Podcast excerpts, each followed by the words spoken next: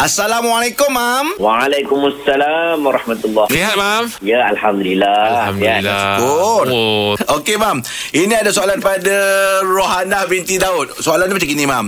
Dalam situasi krisis saya yang melanda di tempat saya ketika ini, kemungkinan bertayamum terpaksa dilaksanakan demi untuk melakukan solat. Namun, kemusykilan saya adalah dari segi debu yang bagaimana harus saya gunakan memandangkan persekitaran tempat kediaman saya yang tidak bersih. Ah itu soalan dia, Mam. Okey, nak tayamum ni bukan bukan semudah itu. Dia ada banyak syarat dia. Hmm. Tayamum ni ada dua. Nah, satu tayamum dibenarkan ketika anggota badan kita tak boleh kena air. Okay. Okey. Kita melecur ke, kita pakai apa luka-luka kat tangan ke, tu satu. Nombor dua, ayak tak ada. Ha, hmm. Falam tajidu ma'an fatayammamu ha?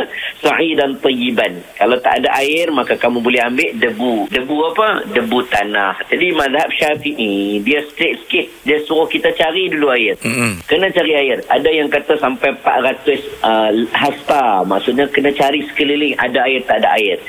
Kalaulah diyakini tak ada air, maka kalau ada air pun jauh, jauh sangat. Memang betul-betul tak ada air.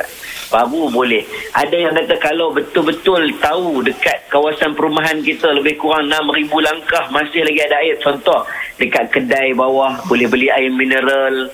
Ha, kalau kat masjid masih ada air. Mm-mm. Kalau kat surau masih ada air. Tak boleh lagi tayamum. Kena pergi ambil air kat sana dulu. Okey. Okey, jadi tapi kalau lah dah betul-betul memang tak ada lah contoh lah. Mm-mm. Nampak macam susah saya tengok macam tak ada tu kan. Mm-mm.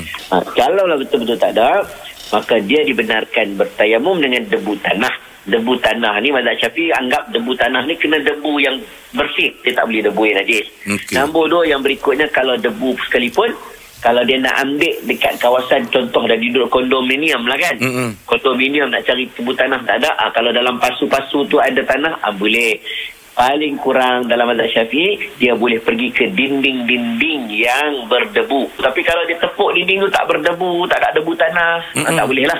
Ah, kalau tepuk-tepuk tu kapur saja, tak boleh lah. Dia kena debu yang ada debu tanah, maka dibenarkan dia bertayamum. Ah, jadi, ah, yang tak bolehnya adalah, de- tak ada lah kata. Dia tanya tadi, tempat dia semua kotor-kotor. Yalah. Mm-mm. Ah, Tanah ni dia tak semestinya kena bersih dan nama tanah ah, kan. Yalah. Ha, yang tak bolehnya dia guna debu tanah yang bernajis. Kalau debu tanah biasa tepi jalan pun boleh sebenarnya. Itulah hmm. sebenarnya yang difahami dengan tayamum. Oh. Jadi tengok keadaan lah.